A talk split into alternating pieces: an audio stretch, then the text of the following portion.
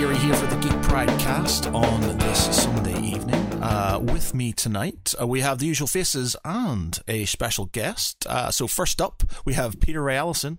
Good evening, everyone. Uh, we have Mark Canty. Hello. And our special guest tonight, author uh, Saara El-Arifi. Hi, everyone.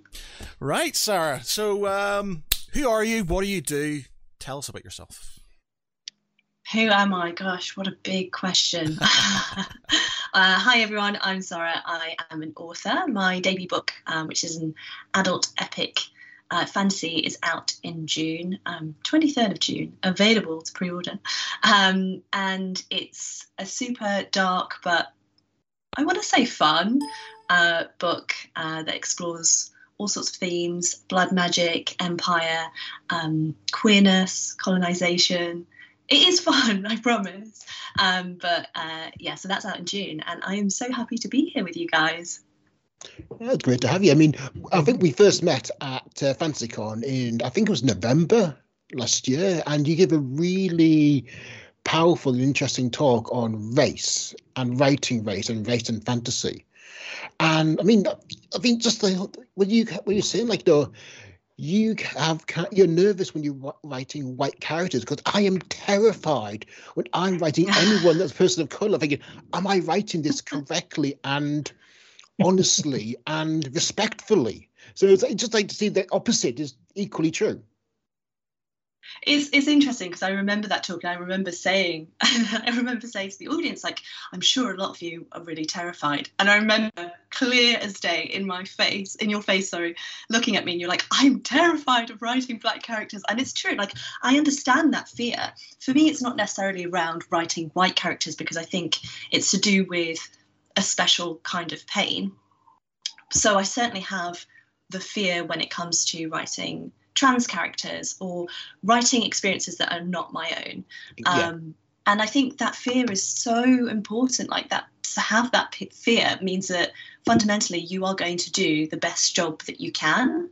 It's the people who don't have the fear and have the, you know, the complete arrogance to just, you know, write these these stories without really thinking about them. That's when you get into problems. And and the thing is, like fundamentally this is my opinion on it right? This is i'm not i don't speak for the black community the arab community the female community. I do not um, speak on those fronts as the one you know person. Um, but this is kind of my take on it and i think fear in this occasion is a really good thing um, particularly like for me when it came to uh, writing trans characters it was uh, it was really important to me that everyone had a, a voice in my book. Um, and uh, trans and actually disabled characters both i did a lot a lot of work on. And one, one of the things that i just always say to people is like um, pay people pay people for that consultancy. Sit down 100 pounds an hour if you want a figure and have a conversation and learn from them and get that kind of um, understanding and experience. And and don't just don't just go to your trans friends or your black friends and ask them to read your book for you know be a sensitivity reader because there are sensitivity readers out there um, so yeah that's kind of my take on it i guess So Yeah, so we're so how like, this is your this is your first book. So what what, Yeah. what what was it you did beforehand? So what what got to you to this point that said, you know what, I'm going to write an epic fantasy epic epic fantasy book. What what brought you here? Yeah a lot of tears um so Oh, I ask myself every day why. No, I do love it. Um, I my background is my background is actually uh, so I started in theatre, um, and as my my dream was to be a theatre director, um, and I always wrote ever since like my first novel. I think I was seven or eight, and it was fifty pages long. Um, so I've always written. I've written scripts. Um, I kind of moved from theatre to film and ended up looking into doing marketing, um, which was something that I was really enjoying. Did that for about uh, 10 years, 11 years. Um, still writing. Uh, I pedaled out one really, really honestly, like, this book was a turd. Like, it was so bad. And I kept peddling it out Oh. to agents, being like, please, I'm really good. Um, and honestly, like, the book was it's, it stings even more now saying this sentence, but it was just a version of Harry Potter.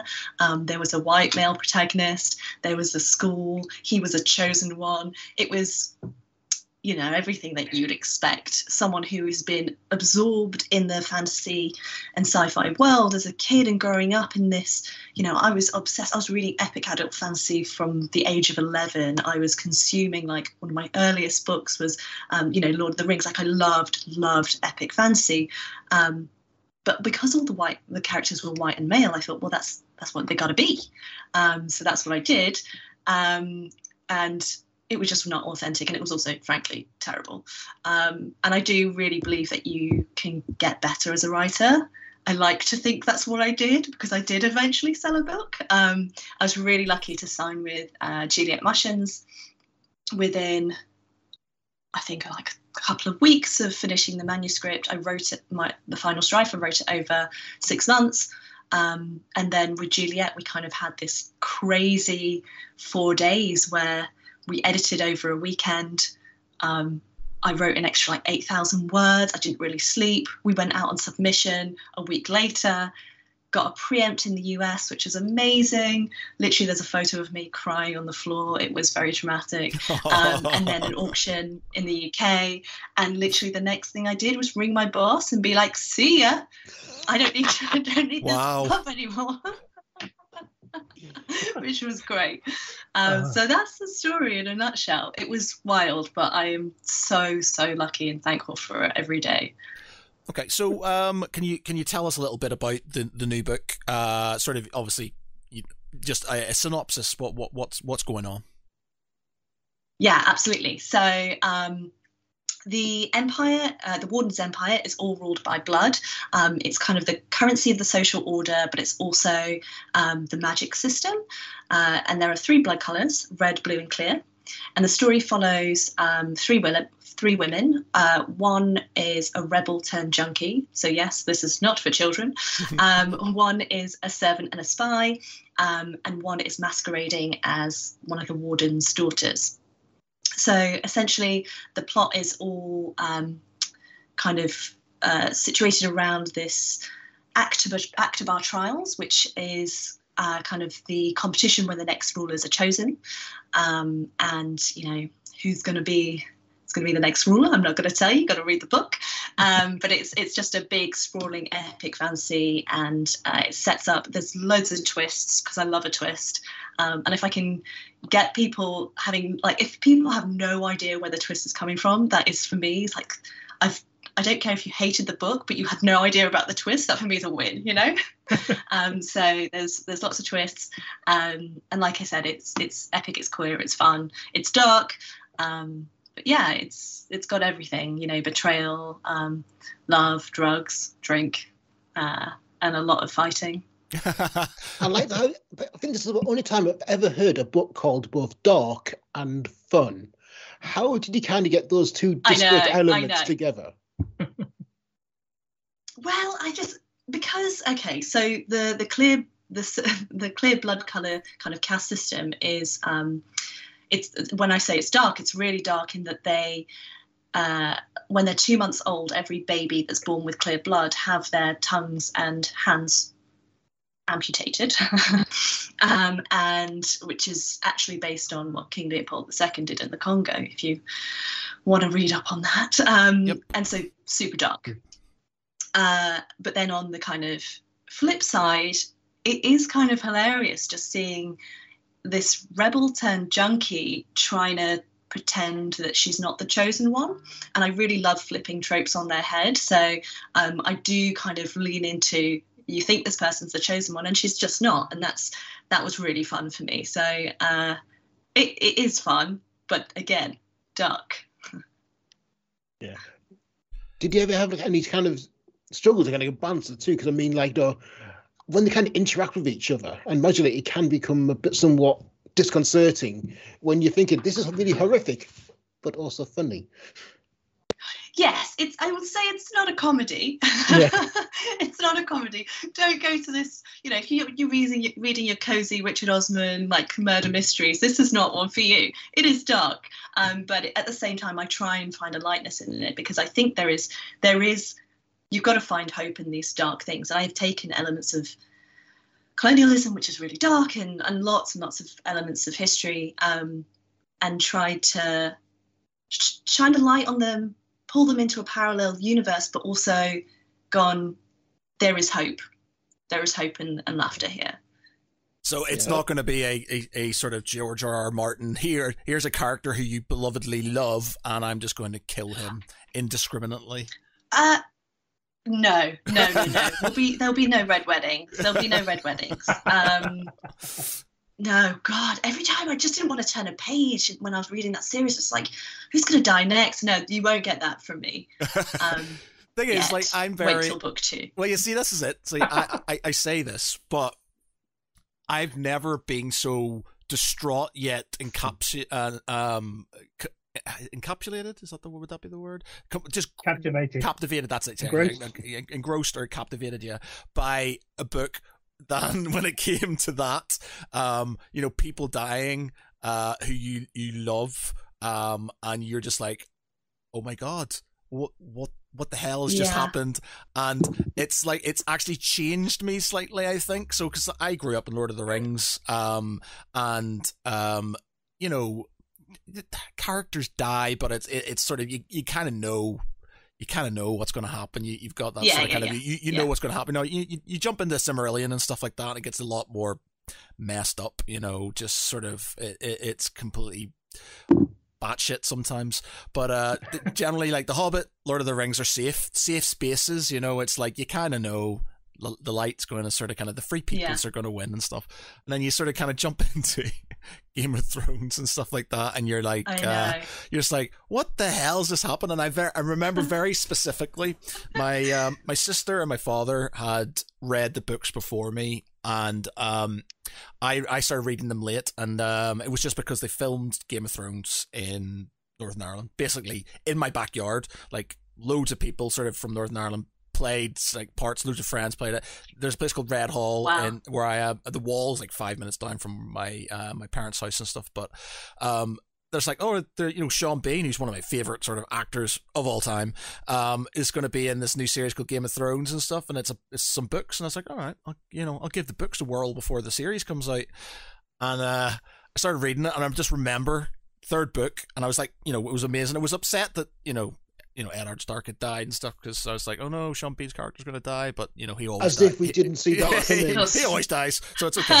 Uh, but then it's like I was getting I was like Robb he's a he's a good character. We're like Robb Stark you know he's he's you know he's king of king of the north. And then it's like and then you're just like Red Wedding and I'm like getting to that point where I'm like no no my sister and my dad are just looking at me as I'm reading these last pages and like literally just page by page. And I got to the point where I was like, God damn it. And I just sort of kind of, I was like, oh, what have they just done? They just killed him. And then they've killed his mother. And then like a few chapters later, Bran apparently is nearly is dead. And you're like, and then I was like, and I got through Yeah. the entire series of books within two weeks. I hammered them. Literally, I was on holiday and I just read them, read, read, read, read, read. And I got to Jon Snow dying. And I literally threw the book down and went, I'm not reading any more Yeah. of these books. Yeah, I remember that feeling. But I tell you what, there's nothing, even though you felt so capti- captivated by this, there is no better feeling than being the author on the other side killing off those characters. The power, I'm telling you, it is like the best drug. It's like, I'm going to kill you all. It, you just feel your reader's pain and it just fuels you in a very special way. I sustained You are a myself on your very evil tears. person, you know that. But do you find that uh, that's an interesting point because, like, I, I don't I don't write, but like when I'm doing stuff for our D and D campaign and the small you know paltry bits of writing I do, I find it very hard if I've built up a character. I can barely kill these guys in D and D. Let, let these guys characters and like I find it hard to let them die, let alone characters who I've created myself. I don't know. Pigs like and I, chickens out I a don't know. There's something there's something really just satisfying about knowing that you're hmm. you're going to make someone cry. there's Wow. one death. and you There's seem one such a death in the person. second book. Honestly, the one there's one death in the next second book that I was just like, Oh, you're all gonna hate this. Oh no. that was just it is just really fun. It is like it was really sad. Like I was like, oh, like they're gone. I can't write about them anymore because it was so much fun to write about them. Um, but it, uh, the, the, overriding feeling was just joy of how much pain I was going to give other people. What's it? I, I like I the thing is, I I do like in my right in my films as well. I I I've now got to a point where things have to be, you know, as much as I I like the odd sort of kind of like happy sort of go happy ending sort of thing. I love a twist. I love when things just don't yeah. happen the way you expect them. I've just finished sort of um the Joe Abercrombie uh First Law trilogy. I've just finished. I'm on oh, the yeah, I'm on the third. Uh, I'm on uh, the heroes at the minute from the the standalone ones in the middle, um, and the first trilogy because uh, my boss got me onto them, and it's just like you everything that you sort of kind of have in your head that's going to happen or you should should happen because you think you know this guy's the hero and this guy's a good guy yeah. and this guy's going to think none of that yeah. happens and like all this batshit nope. crazy stuff happens and you're just like I I don't even know yeah. how to deal with this situation but I love that it makes you feel because I think and it it's so hard to do. Yeah. It's so hard to do as a writer because you're all you, you're just stuck in these tropes and you're like and I, you have to really fight against it to be like oh actually no the cavalry shouldn't just come at the last minute you know? There's just like some certain tropes that are so ingrained in your blood that you have to like really fight against them to just shock people i think. Is there is there a specific trope that you've really struggled to sort of kind of overcome? Or are you have you literally just gone into this book and gone i am just gonna i'm gonna dash them to pieces and um i think you can't you actually it's really hard to write a book without tropes that just happen like friends to lovers or enemies to lovers or um you know the tri- even having trials right? Having kind of a competition in itself as a trope. Um, i try to subvert it in certain ways but um, I, I, I think the thing is like I try. And um, if it fits the story actually because there is some comfort in tropes for people um, when they're like okay I can see that person's a bad guy but I never try and have like just villains or just heroes. Um, yeah, it's it is it is generally tough, and I think friends to lovers for me was a trope that I quite liked, um, and I wanted to show that there was there was some happiness in this world as well. Um, even though you know who knows who's going to survive. Please don't say that. no one, given, given the sounds of it. Whoever would have seen that coming? I mean, with the with the dark humor side of things, I'm surprised that you got to breakthrough in America because, first, as you said, because it seems like Americans have issues sometimes dealing with how British dark humour comes across. If that makes sense. Let so me tell you, you I'm more shocked than anyone that I'm being published in the US. and I'm I'm really grateful. And it was, you know, it was within 40, I think it was 48 hours or 24 hours that they preempted, and it was incredible. And it was, you know, biggest moment of my life, whatever. Um, but I was like, this is this book has no white people in. This book is not you could not put it you couldn't even compare it to anyone i think in our pitch we ended up saying it was somewhere between nk jemisin and patrick rothfuss but it's not really it's even think about those two names you can't put them in a sentence they're so different from each other and i think um, now that I'm in the world a bit more, I know that there are so many more fabulous black authors that I just hadn't heard about. They just hasn't necessarily been given the marketing. But anyway, the US did take a bet on me, which was fantastic. Um, and I also want to say that they took a bet on me when the book was 80,000 words and it is now 170,000 words. So the book has evolved a lot during the edit process. So um, I can't even I can't even remember what was in that draft that they bought. Um, they they seem to get some of the jokes, I guess. um, but yeah, they it, it, translated, and you know, it, I'm I'm just really lucky that they were kind of, you know, my my editor uh, Tricia Narwani was behind me straight away. Yeah. I've just had, just had a, a comment from CC Adams. Hey CC. Um, uh, Yeah, one of the tropes I love in horror is who's going to survive? It's open season on any and everybody. Yes, yes, Yeah, uh, I remember something Richard Morgan once said that when he released Black Man in the Oh, UK, God. it was retitled in America as a Variant 13 Mm. because um, the whole concept of trying to sell a story about the protagonist as a black man, t- with a um, like you know, and called black man, did not go down well apparently with certain demographics in the UK. So I'm really impressed at that just like the, the change in the past 15 years. Oh, I'd say the change in the last 12 months. Um, it, and it was, I'm, I don't think that I necessarily would, well, no, I know I wouldn't have been published in the way that I have been, being, you know, having two massive houses behind me um, with an incredible, you know, agent. I think she's top of publishing market house. Yeah, Judy Um, is great. that yeah yeah legend. Um i you know I, I, I wouldn't even say two years ago that would have happened. Um and to have you know my us cover with a black woman you know you look at my us cover you don't go that's adult epic fantasy. And it is it's kind of crazy um so yeah it's i'm super lucky Yeah, it's fantastic. Yeah, it's doing great. I'm, I'm really looking forward to reading because it just sounds absolutely amazing. Like, and I like the fact that you you're break you're kind of usurping tropes and kind of spin them on your heads. Because I mean, far too often you're reading something, you just think like, yeah, I knew that was coming. That was going to happen. Like everyone survives at the end. No. No, it's very rare when someone. There's always a price. There has to be a price. yeah Would would you say that? um, How do I put this? Um, to to write uh, a book where everybody is of uh, is of color, um, or even sort of using uh, different sort of sexual orientations and things, is a way of normalizing uh, that sort of thing. Because obviously, like you said, the the trope is a bunch of white dudes battling evil and and, and and winning, or a bunch of white dudes sort of kind of you know fucking each other over and stuff.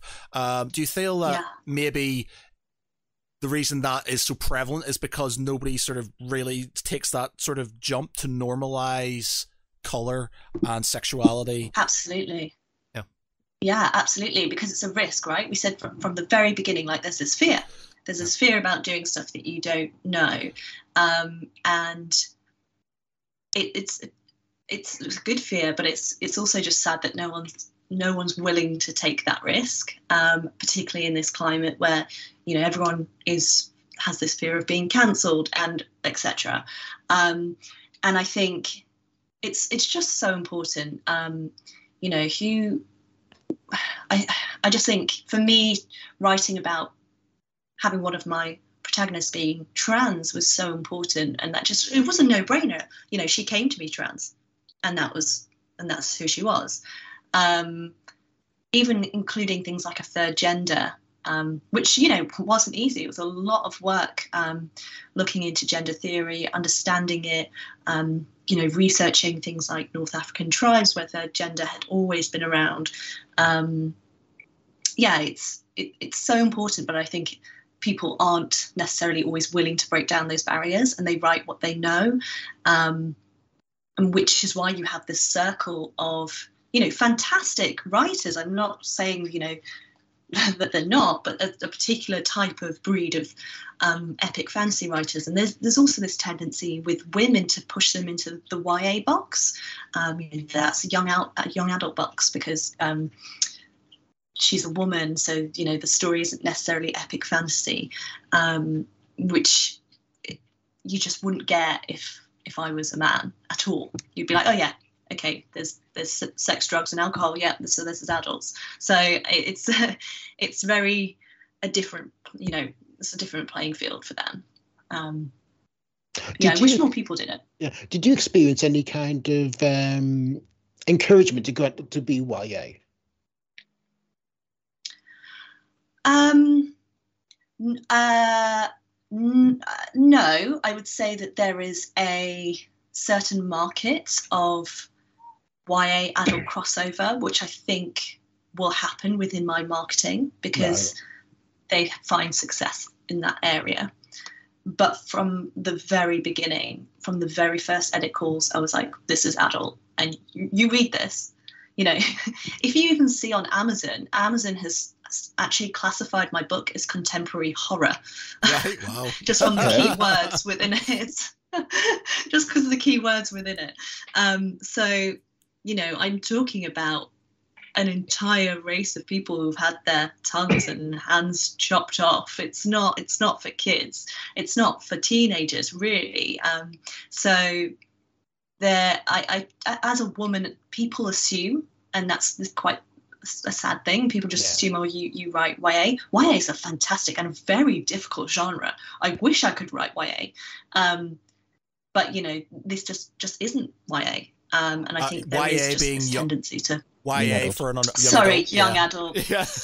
Yeah. Yeah, I mean, I was, I was surprised when I mean, last term, um, my daughter, who's now who's 13 now, um, she was doing dystopian fiction in English, and they were reading The Road, Oh man, that's the most depressing Oh. book. and I was just like, I can't read There's no, there's no joy in that. It's literally. Yeah. I think the best bit is when they sort of kind of find. espe- Like I remember watching the film as well, and they said the only joy in this film is when they when they find that bunker and they're eating the canned food, and that's it. It's literally that's the the only sort of happiness in that I film. thought you were going to say the end credits. Oh, I was yeah. trying to Oh, yeah. say that. Yeah. Well, I suppose the end credits.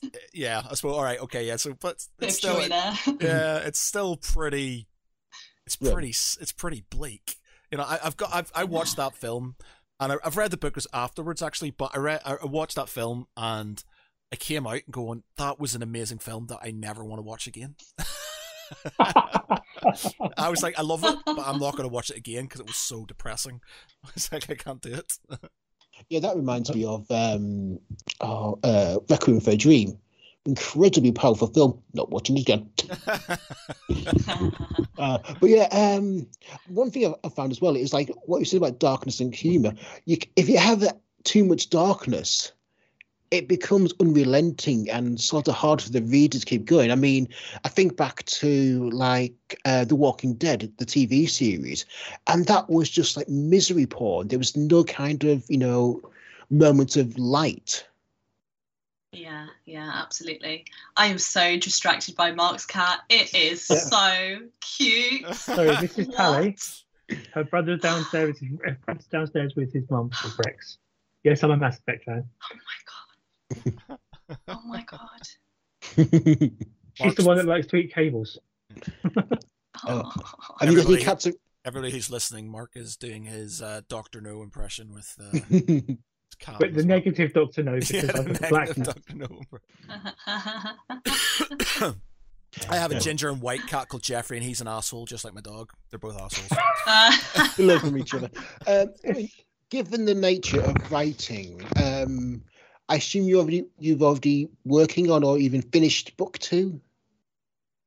yeah, book two is with my editors um, at the moment for review. Da, da, da. So we'll wait for those edit notes. And book three is about a third of the way done. So Wow. Wow. yeah, So that actually leads on to another because I think every author that we've had on here, we sort of kind of asked the sort of same question about writing processes, and uh, you have ones who, um, you know, uh, I can't remember the name of them, but they had like a spreadsheet and they were sort of kind of they, they broke it down. Um, how Planners, planners, and pantsers. Yeah, that's it. Yeah. Do you Yeah, do you Yeah. just kind of let it go, let just see what happens? Um, I think you have some who literally the character sort of writes itself, and you just see how the, where it goes, or do you have a plan, uh, a start, a middle, middle, and an end that No. you sort of adhere to? No, no, uh, no, no plan, no plans at all. You're a pantser So when I sold my first book, I probably shouldn't tell you this, but anyway, I will. When I sold my first book, um, uh, you had to, I had to provide a synopsis of book two and three, um, to you know, to get a deal, a chat, like a trilogy deal. And Juliet was like, you know, you've got, you've got, you know what book two and three are. I was like, yeah, of course, of course I do. Yeah, yeah, fine, Oh, fine. Put down the phone. I was like running around the house, like, what am I gonna write? and then um, proceeded to spend about nine hours writing three sentences. I was like, this is book two and this is book three. Um, I looked at those sentences the other day. I was like, that is not what happens at all. um, so no, I have. Uh, it's it's actually ridiculously how out of control my writing is. I will be writing, and for example, um, a character had a glove on, and I had no idea why this character had a glove on. Um, this is a, a, bit of a spoiler, but I'm sure you'll forget for book two. Anyway, the, this character has this glove on for three or four chapters, and I keep I kept saying to myself like, why has he got one glove on, like one glove? And it gets to this scene, and he takes off his glove, and the glove is entire his hand is entirely made out of plants. And I was like, oh my god, I had no idea that was going to happen. It's like, I had no idea. And it's just surreal that my brain was prepared for that plot point and I had no idea. I was just like, I'm just on on a journey with the rest of you. Um, so yeah, no, it's it's all just see what comes out the yeah. fingertips. Really. It reminds me of Thomas. Oh, sorry, Pete. Uh, there's a, who's going to go? You are. Okay, right. There's a certain expectation from publishers about like the, they they know what they want, and sometimes they will ask for like the a breakdown in advance of the of the story. Is that something you've encountered? And how did you get um, around so... it? how did I get around it? I actually just wrote the book. So um, uh, I just wrote it before they needed anything else. So I knew I had quite quick turnarounds um, because we've got a book a year for the next three years, but then we'll have hardback and paperback. So it's technically two books a year for the next four years. Um, so I knew I, I'm, I'm on the wheel now and I've just got to get it out. So I, in a break between editing book one, I just sat down over like four weeks and just wrote book two um, and edited it with Juliet. So rather than even having to do the chapter breakdown or anything like that, I had the book, so I didn't have to do that. Um, so I, although I did deliver late, I just delivered it. Um, so yeah, I was lucky there. What about okay. what about you? So your editing. Um, does your editor um, brutalize your your your your your your beautiful work, or how, how, and how do you take it when they do? So I thought editing before I was in publishing, I genuinely, this is embarrassing, but I actually thought editing was the editors will come in and make it better, in that they would actually just amend the script. Like you would send them the manuscript and they would send it back better. That was just all that I thought happened. But actually, what editing is, is asking questions that you don't have answers to. um, so my normal kind of process is that I'll get my edit letter which is very long. I cry, and then I'm like, I can't do this. I have a massive downward spiral of like, how am I ever going to be able to do this? I can't do this. And then I go to sleep. And then I wake up and I go, okay, it's time to edit. And this is honestly, this is the process every single time. And then I go, okay, I can edit. And then I just set a schedule of like, you have to do so many chapters a day. And if I don't have a schedule, schedule, I'll just be on the PlayStation all day. So I have to have a schedule. Um, so I'm like, you have to do this. Um, and yeah, so I just like turn it around normally in five, six weeks. What's what's been your worst edit? Like, what's the has there been one where that's come back and you've gone, yeah, I, I can't do this. This is gonna this is gonna ruin everything. Um, so I also have kind of policy on that. So, and I also recommend, you know, would be writers or writers working with editors to do this because I think it's such a good piece of feedback is that anything you disagree with, anything that you get like this nerd knee-jerk reaction, like, no, you're wrong. You you're ruining my creativity. Like I'm the author. if you get any of those feelings, shut them down. Just like just go, don't change, don't change the manuscript, don't do anything. Sleep on it or step away from that particular point for a day or two. And if you then go back to it and you feel really angry, try it out, make a different draft, try it out. And if it works, keep that draft. If it doesn't, bin it. And I'll tell you, like 99% of the time, the editor, 99.9% of the time, your editor is right.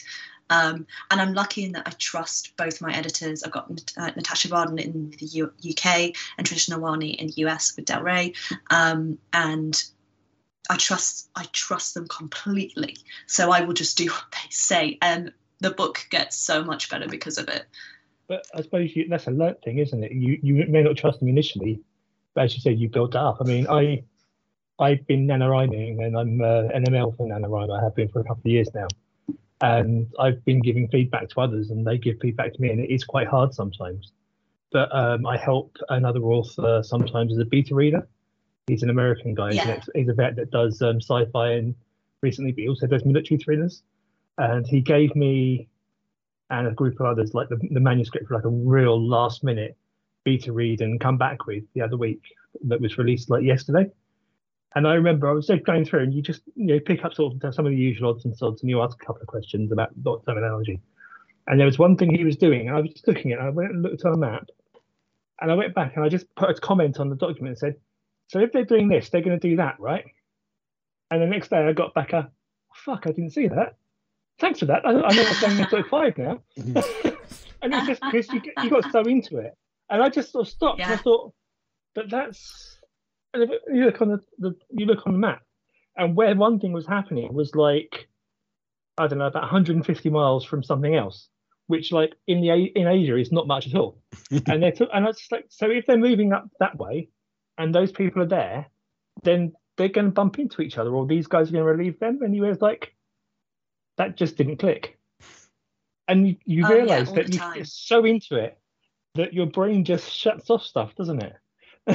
Yeah, all the time. You know what? I know that there's going to be things that don't make sense in my book, but don't tell me. Don't tell me because without a doubt, you, there will be. There will be so much stuff. Like I've had questions from my editors, like, "Hang on, why, why wouldn't they just like turn left? Because you've just said that there's a road there." I'm like, "Oh crap! Yeah, that's so true." Like, and even the magic system, because there's a whole world that's been made up. It's so difficult, and like the Bible that I have that comes with the world I've created is like huge. That was a and I have to resort to this glossary.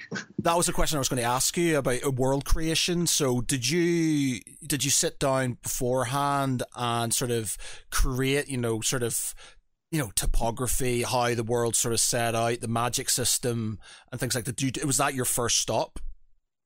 Um, so the first thing I'd say that I had about the book at all was just I just knew that there was blue sand dunes and white bark trees, and that's all I knew about the book. And that was the first thing that I wrote about the whole story was that I knew that it had sand dunes and white trees.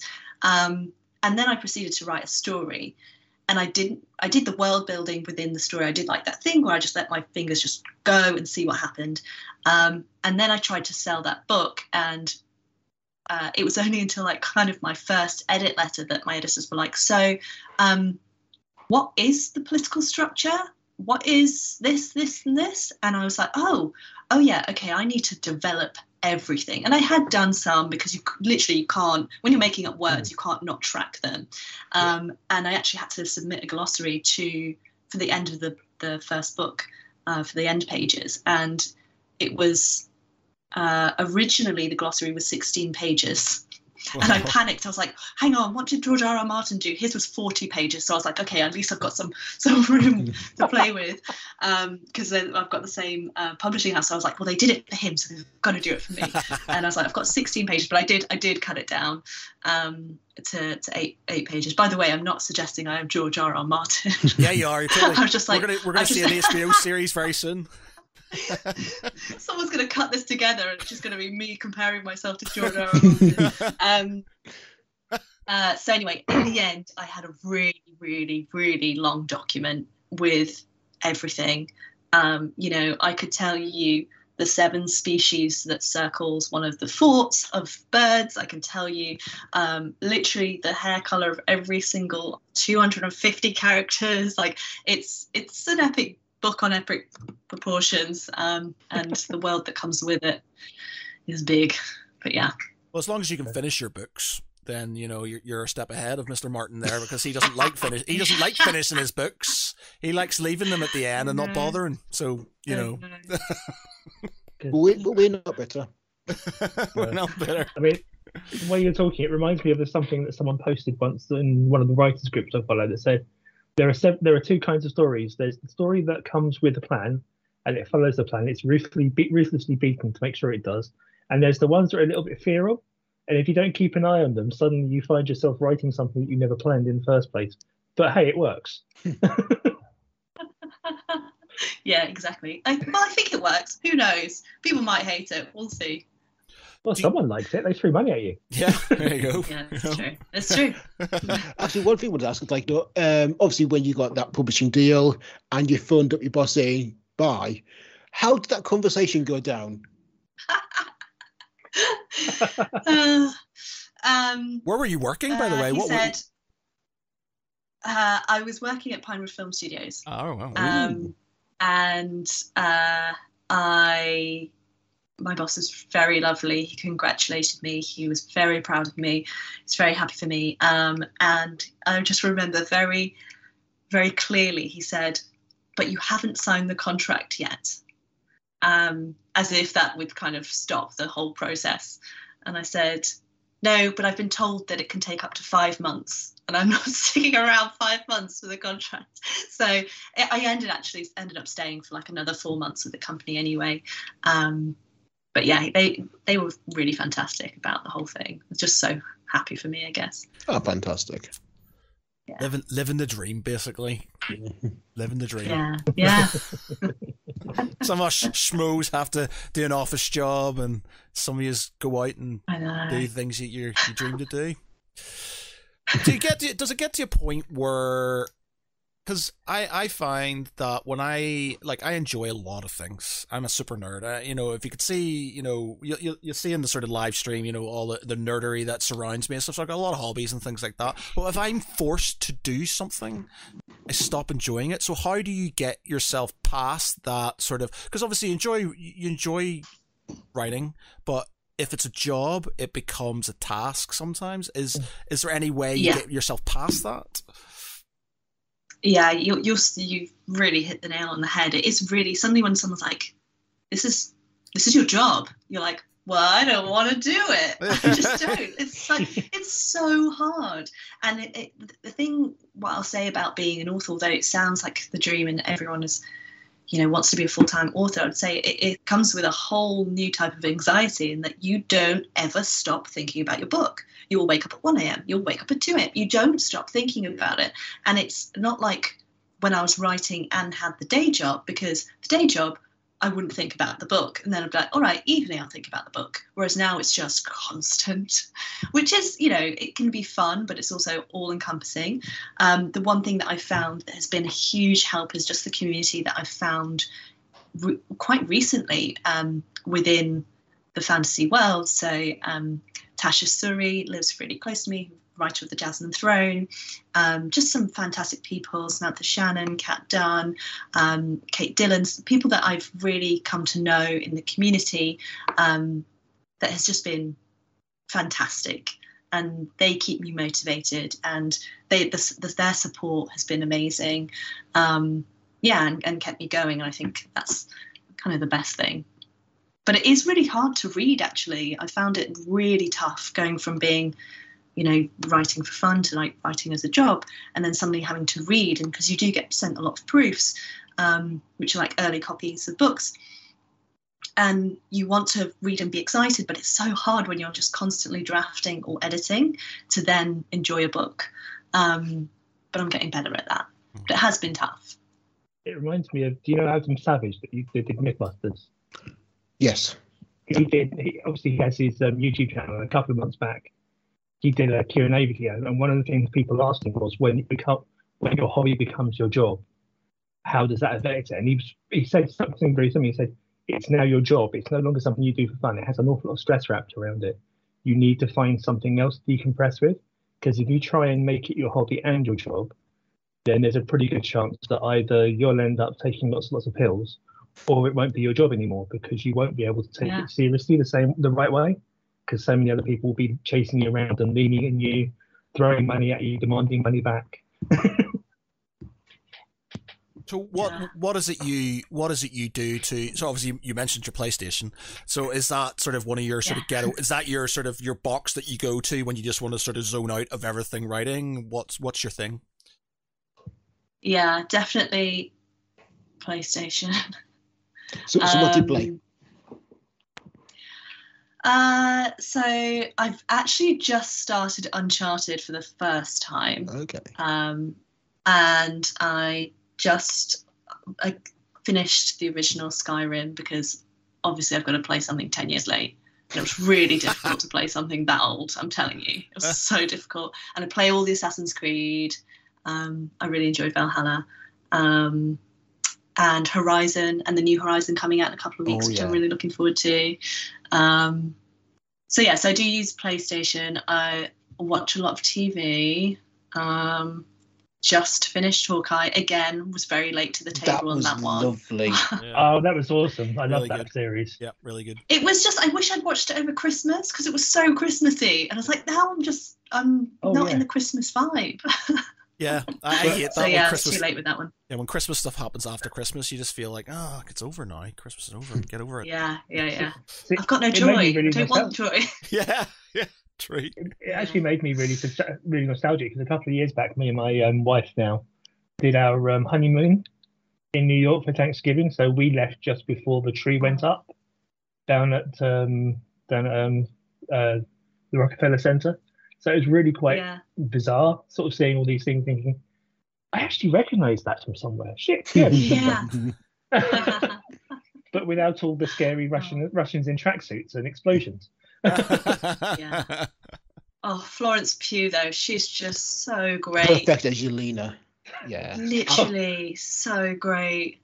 Stop making me like you. I'm sorry, I can't help it. I know, I know.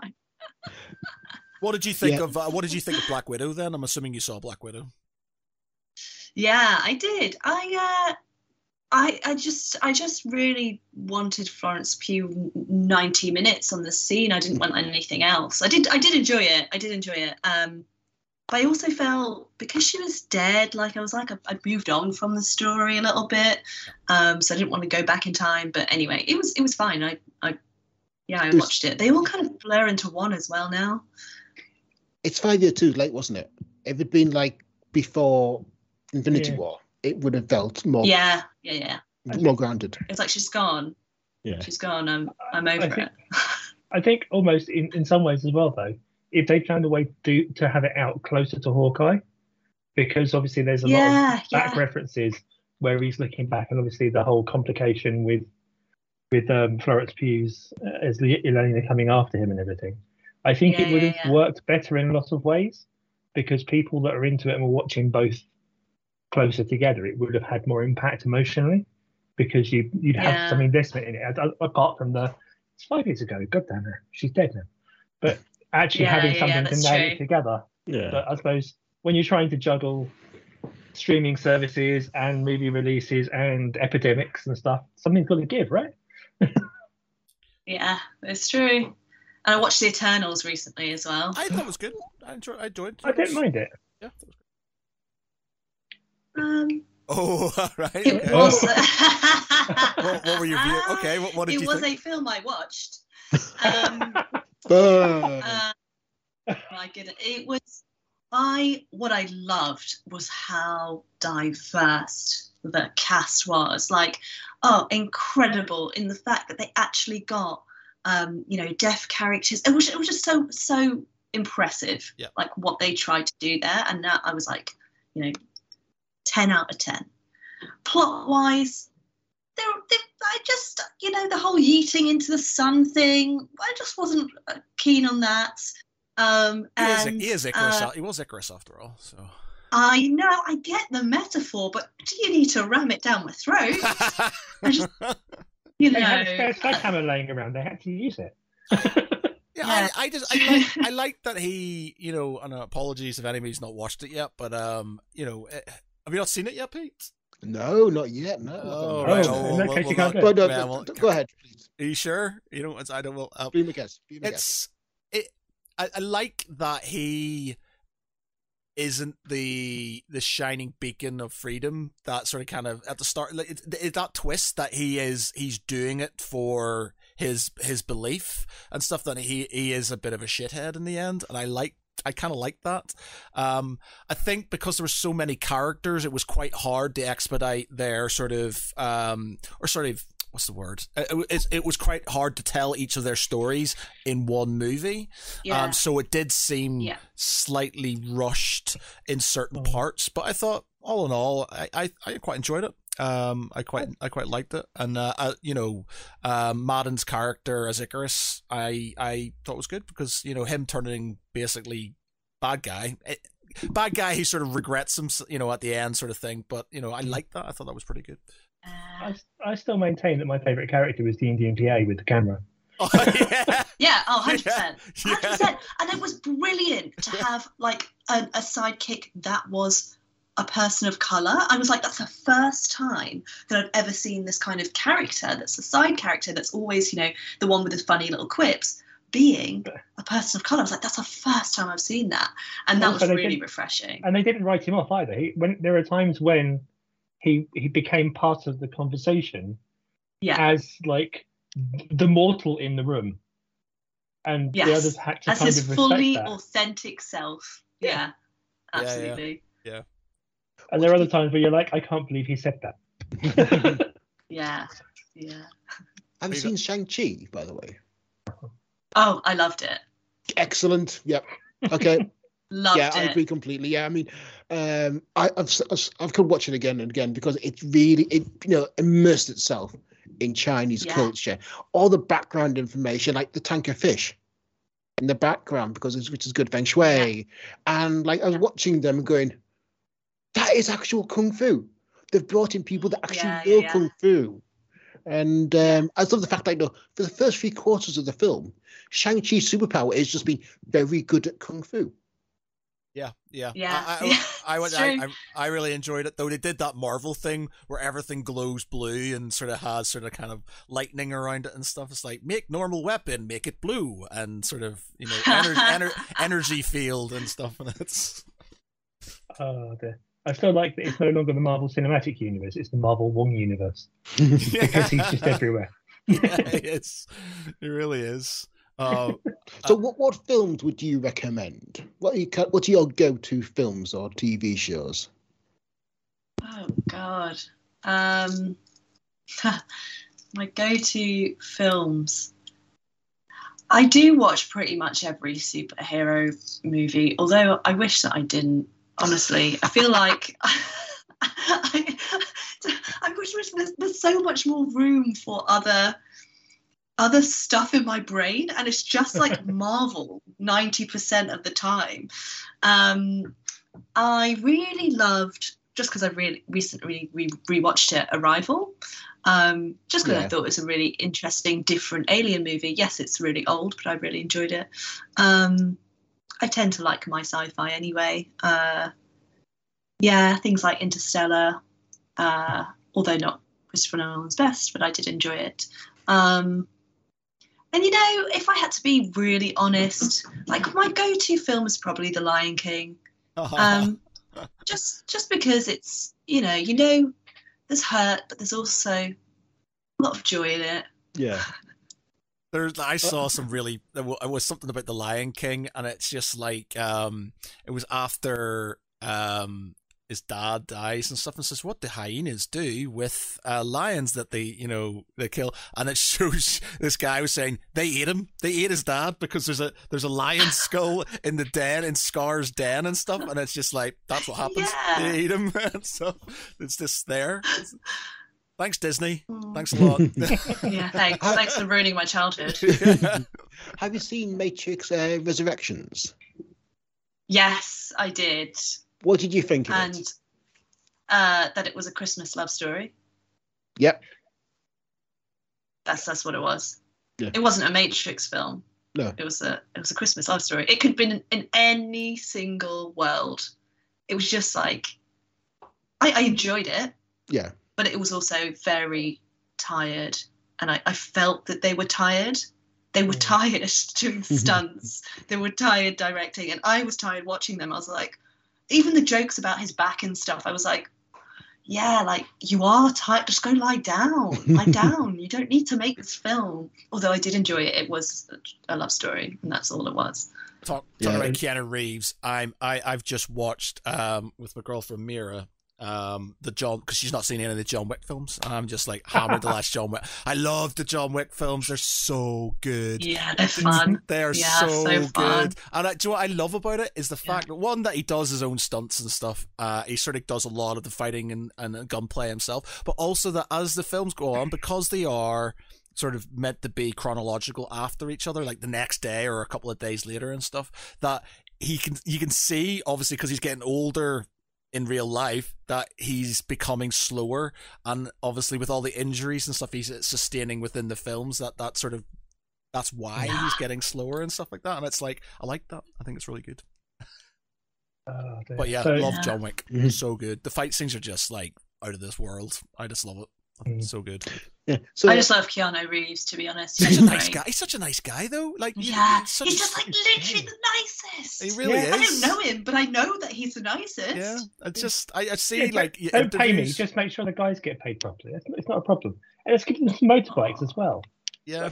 Well, you see a lot of that stuff, you know, and you, I, I, I'll, I'll take some of the, the stuff about him with a pinch of salt because you know it's, you know, in these days it's, it's, it's too easy for somebody to go, yes, he donated fifty billion zillion pounds to uh, charity because he's Keanu Reeves and stuff. But when you see interviews with him, he's very humble. He's very nice. You can see He's when he, so when he take when he takes photographs of people and stuff, he, he always gives them space and he doesn't sort of he's not on them and you know it's just sort of such a you can tell that he's such a nice he's a swell fellow and you know if you ever did talk to him that he would be a nice chap whereas you can tell like I've met a few people uh doing conventions and things and I kind of wish I'd never met them because they were assholes.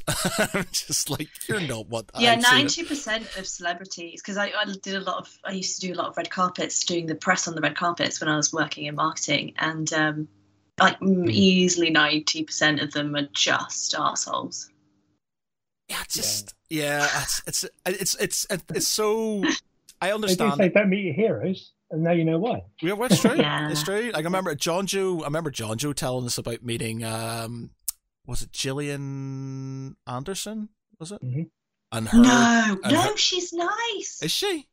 Uh, He says he like he well, had a. I, Re- I, you go first. he said he had a really bad experience with her when he was trying to sort of um he she was I don't know she was taking a signing I think uh, he, was signing in a convention or something and she wouldn't let photographs be taken and she would only let you know no post photographs she would only sign something and that was it no talks no nothing you just like factory letting them go Oh, off I feel stuff like that was a bad a bad day for her because a friend of mine has a selfie with her and apparently she was gorgeous. She is like one of my biggest celebrity crushes. really She's just yeah, I love her. see I, You've watched Sex Education then? yes, of course. but have you everything watched The Crown? Because that makes things very complicated for me. Yes, I, I do agree. I do agree. Yeah, The Crown was a straight off turn off, but um, still she was in it. So oh that's right she played she played Margaret Thatcher didn't she Yep. yeah, We don't talk about that. No, I don't want to think about that because that makes things Yeah. very complicated inside my head. so when then people say when you're trying, it's like think of Margaret Thatcher. Oh no, it's like that thing in uh, what is it? What's it in? Um, uh, what's it in? Ace not even Ace Ventura. Uh, what is it? Uh, what's the other the spy? Oh, Oh, um, Margaret uh, Thatcher on a cold day. Johnny Margaret- English. no, not Johnny English. Um, but Mike Myers. Um, oh yeah, Oh, uh, Mike Powers. Myers. Yeah, it's just like Margaret Thatcher on a Powers. cold day. Margaret Thatcher on a cold day. and you've got you've got Gillian Anderson in your head, and you're like, "Ah, okay, yeah, yeah, Not all working right. Oh, yeah. No, there, there are some generally lovely uh, celebrities out there, but they're equally less so. I mean, um, um, interviewed Majors. He's a really lovely guy. I mean, he's in his like 80s now, and he's still got stone to him. He's really is like no, keep going and kicking ass. And I mean, yeah, he really was also an absolutely nice guy to chat to. And also Virginia Hey, who played Zhaan in Farscape. Like, no, like you know, you meet at one convention, you have a chat with her, a quick interview, move on. And You can meet a couple of years later, and she will remember you. She'll like, oh hi, how are you? Like, been a few years, Peter. How are you? It's like going, okay, the millions of people you must meet, Yeah, but, and they can remember their names instantly. but that was when you had the long red hair, wasn't it? So that probably helped. What do you mean had? Oh, the long bright red hair. It's Thank a you. bit- Yeah, It's a little bit more towards the normal at the moment. I don't do normal. well, I said towards. I said towards. Thank you. But yeah, I mean, but there's uh, others that were, how could I put this diplomatically? Just Standoffish. say they're assholes. yeah, but I, th- I get Yeah. it. So because I think we've had this discussion before on one of the podcasts and stuff. So it's like I, I reckon you know you will get people who you know they've had a bad day. So like you know Yeah. maybe John Joe met her on a, on a bad day, and you can understand if you've got a lot of people in your face all the time. And you know you're just gonna one day you're just gonna go fuck you guys. I'm, I'm just I'm done today. I'm not I'm not dealing with this situation.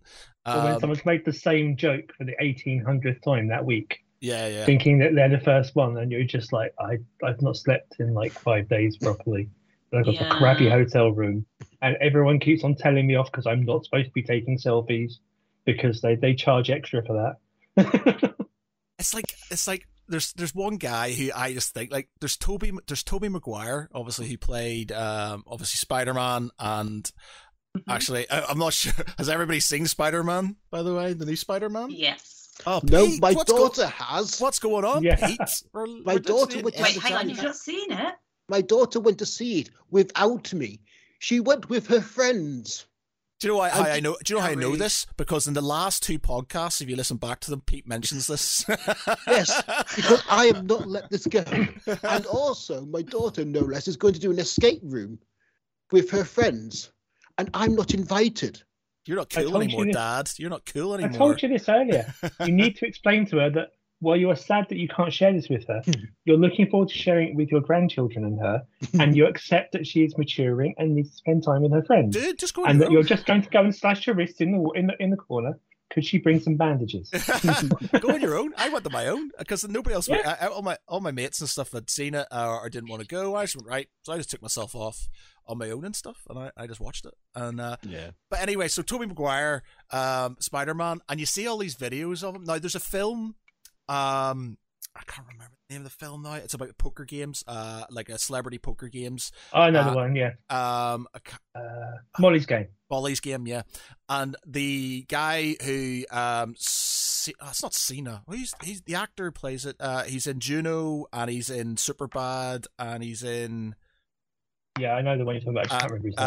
um he, uh uh what's his name? Any- Mi- Anyway, Michael. Sa- Sa- Cera, Cera. Is it Michael Cera? Michael yeah. Cera, yeah. Yeah. Sa- Cera, yeah. Yeah, that's it. He his character in that is apparently meant to be Tobey Maguire, and like Yeah. you know, it's meant to be. And I was like, no way, Tobey Maguire's an asshole. And then it's this, and then oh. it's like you see all, and then. I, I got that in my head, and now every time I see him scowling at a camera or shouting at the paparazzi and stuff, I go, he is an asshole. He is an asshole. He is. But yeah, so apparently that's him. You know, that's the the character who uh, Michael Cera plays is is, is Tobey Maguire. Um. So yeah. So. But uh, now I just see him on, on on these videos, and he's being he's you know everybody else is sort of being happy towards the cameras or people and stuff, and he's just scowling at them and shouting at them and stuff. I'm like, you are him, you are an asshole. Not that we, I know, I'm just saying from TV and stuff. But yeah. Um, So, so who was the, your favourite celebrity that you've met, Saara? oh, that's a short list. Oh. oh. I feel like I, uh, I, ooh, uh, gosh, it's actually hard.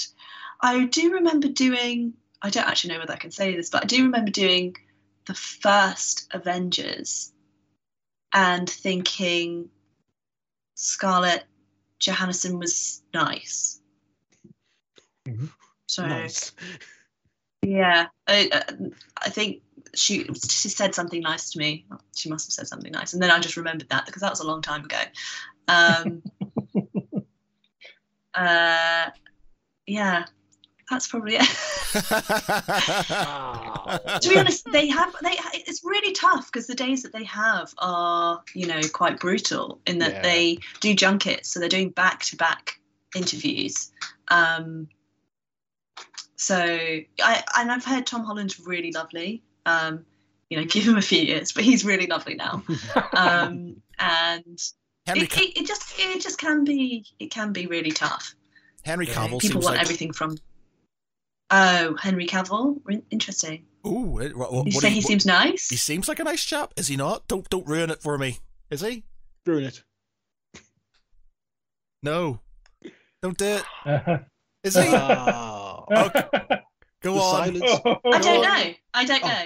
You don't I know? don't, I'm not sure. Oh, okay, right. It just it, it's just like he sit every every interview I've seen, he seems pretty sort of kind of nice, super nerdy, um, just like you know, quite um stoic in a way, but also um very sort of kind of polite. Um, he's just you know, I I've never seen anything bad about him, and you know, Yeah, and it is it is good when they're like super professional and they're really just like generally nice to work with. Um, so yeah, maybe he is nice. I, I hope so. I thought you were going to throw out. Yeah, I was like, well, there was that time when he did this. I was like, no. No, I remember no. that interview with Channel 4 that Robert Downey Jr. did ahead of um, Iron Man 2, I think. And literally, Robert Downey Jr., I think they asked him about, like, no, yeah, he walked out. Yeah, that was. Yeah, but I think, to do be you think, fair, do you think he was being too probing? What was the fella, um, the Channel Four? Uh, what's his name? Uh, name's not like it's, Uh, uh, oh my uh, god. I know who you mean. I, I kind of. It's, Krishnan Guru-Murthy. Yes, Krishnan Guru-Murthy. Murphy. I don't know if he was o- he Yes, over, he overstepped, was- overstepped the mark slightly. To be fair, um, so he was told not to say anything about ask about drugs. It was Oh. in the rider um, to not speak about drugs, and then he asked. right. Okay. He So, so he deliberately crossed a specific line, and Robert Downey Jr. Yeah, yeah, he did. Yeah, yeah, yeah. So yeah, yeah. That's Uh, understa- yeah. Because the thing is, everything you hear about Robert Downey Jr. says that he really has stepped up since he got over those issues, and he's really put, you know, like he encouraged all the stars to work together, and or he's taken hits and stuff. And you do know there are some people who are just going to try and catch him on a bad day or punch him in the sensitive spots, just because they want to be able to be the ones that got him not being a nice guy. And it's got to be pretty horrible, hasn't it, being in that position, always knowing it might And be I think- coming. Yeah, and I think when you get that big, interviews tend to like have that kind of loaded feeling anyway. It's like they're trying to get that next like super click. Um, so it's not Mm. always in the in the well, they're most likely not in the best interest of. They're always probing, you know. They're not trying to. So to be fair to most celebrities, it is really hard when you're Mm. being asked all those really super personal questions. So this is why I didn't 10 do well on the marketing marketing side. Yeah. yeah exactly. because these days it's, everything's out of context or is taken in weird context because it's so easy to cut stuff together now. Well, that's it. Yeah. That's the that's the one thing that sort of um it, it frustrates me about modern society in that you know people can't be better. They're always their lowest common denominator. So um they're like Kevin Hart, for example, um, they said to him he couldn't do the Oscars because of some bad tweets that he did many, many years ago and stuff. And for me personally, Yeah. at first, I believe in redemption. I believe in you becoming a better person. If I if I thought about some of the stuff I said when I was younger, or you know, if I had Twitter and stuff, which you know, I I, I would have said Yeah. bad stuff, and if that came oh, back to haunt me over and over and over again, it's just like so I can't be a better person. Even like even a few years ago, I'd say even now, I'm always there's stuff I said a couple of years ago. I look back on it now and just go, why did I say that? You know, it just sort of like I'm I'm not that person anymore. And for that, things that keep on being dragged up and sort of it's like, well, I, I, so I can't be a better person. I can't redeem myself. I can't think because you're going to keep on bringing this stuff back. And it's a shame because people go, oh, he said that 20 years ago. And it's just like, yeah, but 20 years ago or even two years ago, it's like people can change. You should give them the benefit of the doubt. Yeah, so yeah. moving forward, Yeah. Saara, what does the future have planned for you? What have you got lined up? I mean, are we going to? I mean, obviously you're working on your third book now, editor the second. Is there another book in the line afterwards? Are you working on ideas for book four or a new trilogy? Uh, yeah, so at the moment, I um, I am also doing a master's in African studies, Oh, which wow. is something that I've been wanting to do for a really long time. So I went back to school. I am at least 10 years older than the next student, but it's fine because I look like a child. Um, it's so funny. They like always just ask me ridiculous. Like when they found out that I went to university when fees were £3,000, they like nearly fainted. They're like, How old are you? I went to university it's when great. free. Same. Oh my. God. you bastard. That was weird. I got a bursary when I was at college. Like an actual bursary Oh, with dream. no fees and stuff. Yeah. Student, What? No interest? What? yeah, I think my, my student loan was like uh, I went in two thousand, so my student loan was like three thousand pounds. No, I had to pay three thousand pounds a year. I think was sort of what I yeah, same. yeah three thousand Lower. pounds a Yeah, that was me too. Noah, I was a little bit ahead of you guys. Yeah. and I was living at home. So yeah, so yeah, you're you're at university studying Yes. African studies. Oh wow.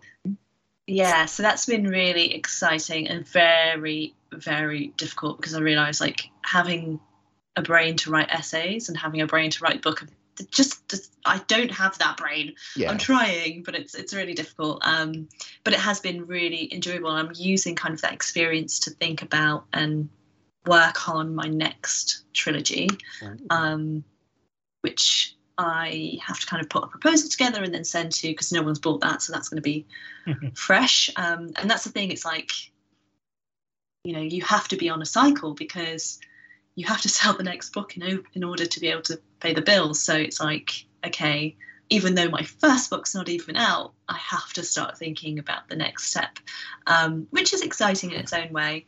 Um, so yeah, I'm I'm ready to kind of, which is mad as well to think that ready to move on from these characters when my book's not even out yet. But I am ready for the next kind of because I do think that you just get better and better as a writer. Like I, Yeah. even looking back at my proof pages, I'm like, whoa, you wrote that sentence. That's terrible. Um, you know, so every day I feel like I'm getting better. So I'm I'm really excited for the future. Would you Yeah. would you do sci-fi or would you stay with fantasy? Yeah, yeah, no, definitely. I think sci-fi is always on the cards for me. Um, yeah, I I love reading it. Um, so yeah, I think it's something that I might explore. Um, Yeah. Sorry, with back to back to the African studies, um, you know what what sort of what what does it entail? Is it history, social um, dynamics? What what's it about? Uh, so it's it's so diverse. Um, so one of the modules that I took uh, last term, I'll just it, had a longer title, but I'm basically going to say it was just about genocide. Every Wow. week was a new genocide in Africa, and you just learnt about the kind of the legal and the justice, transitional justice that happened within those systems of oppression, um, how uh, the world dealt with that slash didn't, um, and how it always just goes back to colonization. um, and then, for example, uh, one I'm doing this term is contemporary African literature, so that's very much on the art side of things. I'm reading fantastic um, writings from uh, across the continent, and then there's more kind of humanities based learning about cartography and how in the in and in of itself uh, you know africa is a construct and it doesn't really exist. And um, yeah it's been really fascinating. So pretty much everything uh, little bits of everything yeah Sounds interesting. Sounds interesting. Like I did, a mil- Yeah. I did a Yeah. mil- I did the military history degree, and um, it we sort of kind of did uh imperial stuff. Um, we did a bit of everything, to be honest. Um, it was quite a broad sort of brush, but uh, you don't really go into the depth of that. It's literally like you know, it is dates and battles and Mm. things like that, and you it's it's quite easy to sort of dehumanize things because it's literally just stats and No uh, context. no context and stuff. And um, it's only now I think I go back to things now to sort of get a a, lo- a, a sort of on a granular level to a lot of these things because you sort of kind of it, it's too is easy just to sort of accept history as numbers on a page um and not sort of look at it more sort of uh more granularly and um yeah, Yeah. that that's sort of yeah that that sounds quite quite interesting actually Yeah, I mean, I mean, I went to university at um, back in the nineties, and we just and studied engineering now because that was sh- where my, where my career had gone before. I had enough of it and went into journalism. But yeah, it's we never studied anything to do with the culture or the background or social. I mean, just the impact of geoengineering or like or, or civil engineering on the surrounding area. That's Yeah. no, because we just look at the yeah, you can build a dam there. Let's build a dam without considering the impact it has upon the wider society. And I mean, since I've been getting into journalism and like writing about um, new developments, you have to really consider the socio-cultural impact that technology has upon the surrounding area. Yeah, I mean, And I think Yeah. like I think only recently, in the past even ten years, that people have really started to consider no, you really need to look at the culture of the people that you are affecting. Yeah, Like I just on the when you think back to how we studied history at, co- at, at um, school, it is such a really weird little bubble of just here's some really here's some acceptable bits. Don't worry about the difficult stuff. That's that's something that you might cover if you go into history. And I I, I went I did um, IT at uni. I did software engineering. So it's only later on that I was read I was I've always been a voracious reader. As I stopped just reading the novels and stuff and started looking into stuff around it if you're reading like military thrillers or stuff like that. And you think about the context and how that happened and why that happened, and you start thinking it's not quite so much fun anymore, is it? Yeah. Well, see, I think that's what it needs to be. And I- I've said this numerous times before. History should be the uncomfortable truth. I think it's very easy. And I come from Northern Ireland, and, uh, and Northern Ireland is rife with romanticized and sort of one-sided history on both on both spe- sides of the spectrum. They both have it. Uh, nationalists, unionists, they're all ver- they're very much the same. It's just like you know they've got one way they want to look at things because it suits them, and it doesn't sort of it, it doesn't sort of uh, make them feel bad about what they've done. You know, um, the the sort of nationalists are always the oppressed. The the unionists are always sort of like you know bigging up uh, this, that, and the other, and it's very much a case of there's more to it, and you need to read the stuff that's uncomfortable. And I made a point of Yeah. uh, reading stuff that I didn't want to read. Now I was brought up a way, um, in a certain way, and I was like, I, you know, I had certain beliefs, and then I got to the point where it's just like I need to question that belief, and I need to understand that there's more to it, and so I now actively look out for things that go against what I believe to the point where I add people on my Facebook page if I know who have counter views on me just because I, I, I if I can have a debate with them then at least I can have a, a two sides to a coin as it were. And um I just think people need to understand the uncomfortable truth because once they get that and they normalize these sort of things, then history becomes very powerful and you can learn from it and you can become a better person. Like I, I would say I'm a better person for understanding my history properly, um, not on a one sided way. I always look at it from a broad sort of way. And I think people, if they did that, it would be better for society if they just went, you know what, a lot of shit has happened, and I'm not saying. I always say you learn from history, don't dwell on it. So you sort of you learn from your mistakes, you learn from your your forebears' mistakes, and you make things better going forward. Um, but you need to learn about that first. You need to understand that first. And if you don't, then you're just going to carry on making the same mistakes over and over and over again. This is an argument I had with several people about the um, the um, the, the thing about um, the, the statue toppling and things like that.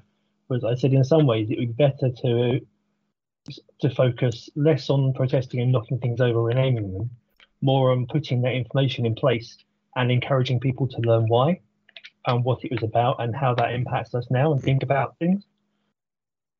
I think that's the thing, though, that history in itself is subjective. It's history and truth, they're not the Mm. same thing. Um, and uh, they should be.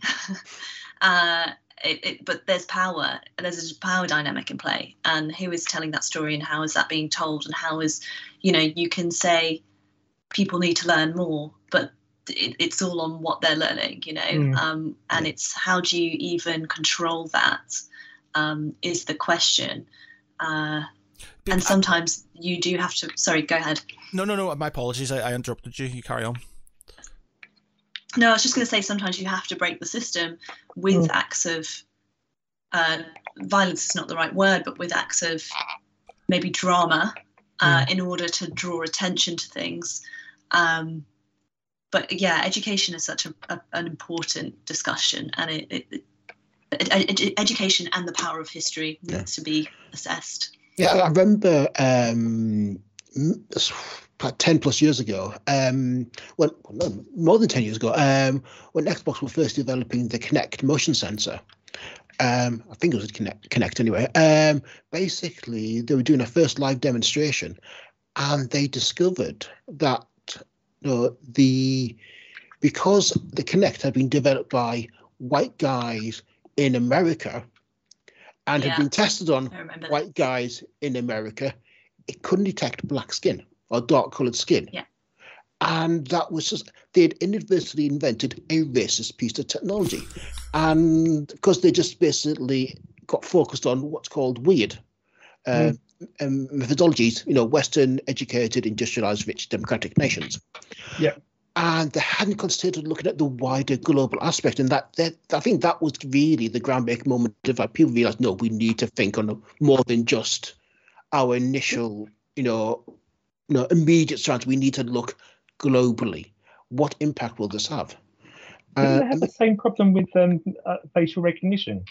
yeah, Some of the that- big facial recognition that was an issue. Also, one thing as well is more, more recently, algorithm like the uh, self-driving cars have algorithms now for to avoid for minimizing crash. Basically, what, what you have is a non-avoidable crash where no matter what happens, a crash is going to occur. So it takes like it's decision based. So like, what do you go for? If you're going to crash into a wall, do you crash into an adult? Do you crash into a, pram, or do you crash into an animal? Which one do you go for? Now, obviously, like you want to minimize, you know, impact on the people, impact on the on the passengers, impact on everyone else. But if you're going to choice between crashing into a hedge or crashing into an animal or crossing into an and which do you go for? And there is kind of um, in some countries, certain animals have you know you know have greater weighting, but that is not that's because it's been invented in Germany.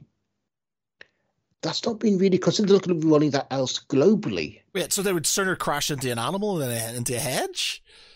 Well, I, yeah, but there are certain animals that have, you know, um, cultural weighting in the area, and it's like you, know, you need to kind of consider each Mm. Culture's own sense of what is right in their indicators, and how do you define that on a? You can't, you can't just kind of mandate, certain, you know, like globally, the the cultural weightings. You have to kind of apply the cultural weightings for each each particular area. If that makes sense. Mm. And I Yeah. got we got off a little bit off track there, so I apologize. Yeah, it's like okay. So um, Soapbox time.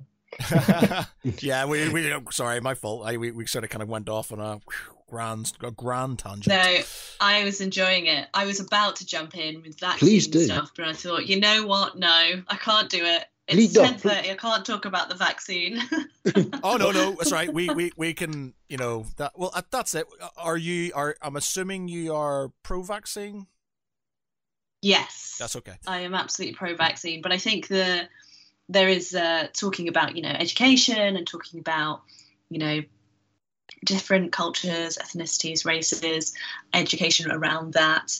Um, it's it's such a tricky you know when we're talking about you were talking about the Kinect and how blacks it didn't you didn't see black skin. You know there is a history of things having not been tested on black people or only being tested on black people and not Yes. and them not knowing that you know they're being given syphilis um, Yep. and there's this you know there's there's there's loads of situations in which that happened or where they fertilized black women or you know um there's there's all sorts of things um but you The, um, know blankets and it, it's that education it's like breaking that down is not as easy as putting out social media ads to those communities and going Mhm. get the vaccine. Um, there's, there's so much you need to think about the implications of all of that education. It is very So frustrating to me because i'm like just get a vaccine. You are not a scientist. So is this is this so you basically from what I understand you're saying that because there is historic um, grievance from you know government and a health body saying you know testing things without people knowing that certain uh, ethical backgrounds would be less likely to get vaccinated because of the lack of trust. Absolutely. Yeah. Yeah, there's there's there's people I know that have you know their their parent their grandparents have been tested on, or one went into prison came out without uterus. You know, there the, these are situations of people that I know of, um, and of course they're not going to you know trust the governments of the Yeah. countries Trust, they're comes, in. trust is based on experience, isn't it? And at the end of the day, if your experience of being told the government is right resulted in more harm than good, then it's very hard for you to undo that, I suppose, without a lot of Yeah. proof for the other way around. And that's not always easy these days because the echo chambers effects and various other problems with modern media and social media that can actually make it Yeah. worse. And WhatsApp, WhatsApp, the the chain forward messaging that's happening Yeah. within certain communities, it's just Yeah. like See, I, detrimental. I can I can buy into like I know some people who are iffy about it because of um you know not they- they're they're not fully buying into it, it being tested and stuff. There's no it's not like they don't think there's there's conspiracy and stuff. Um, I'm just very.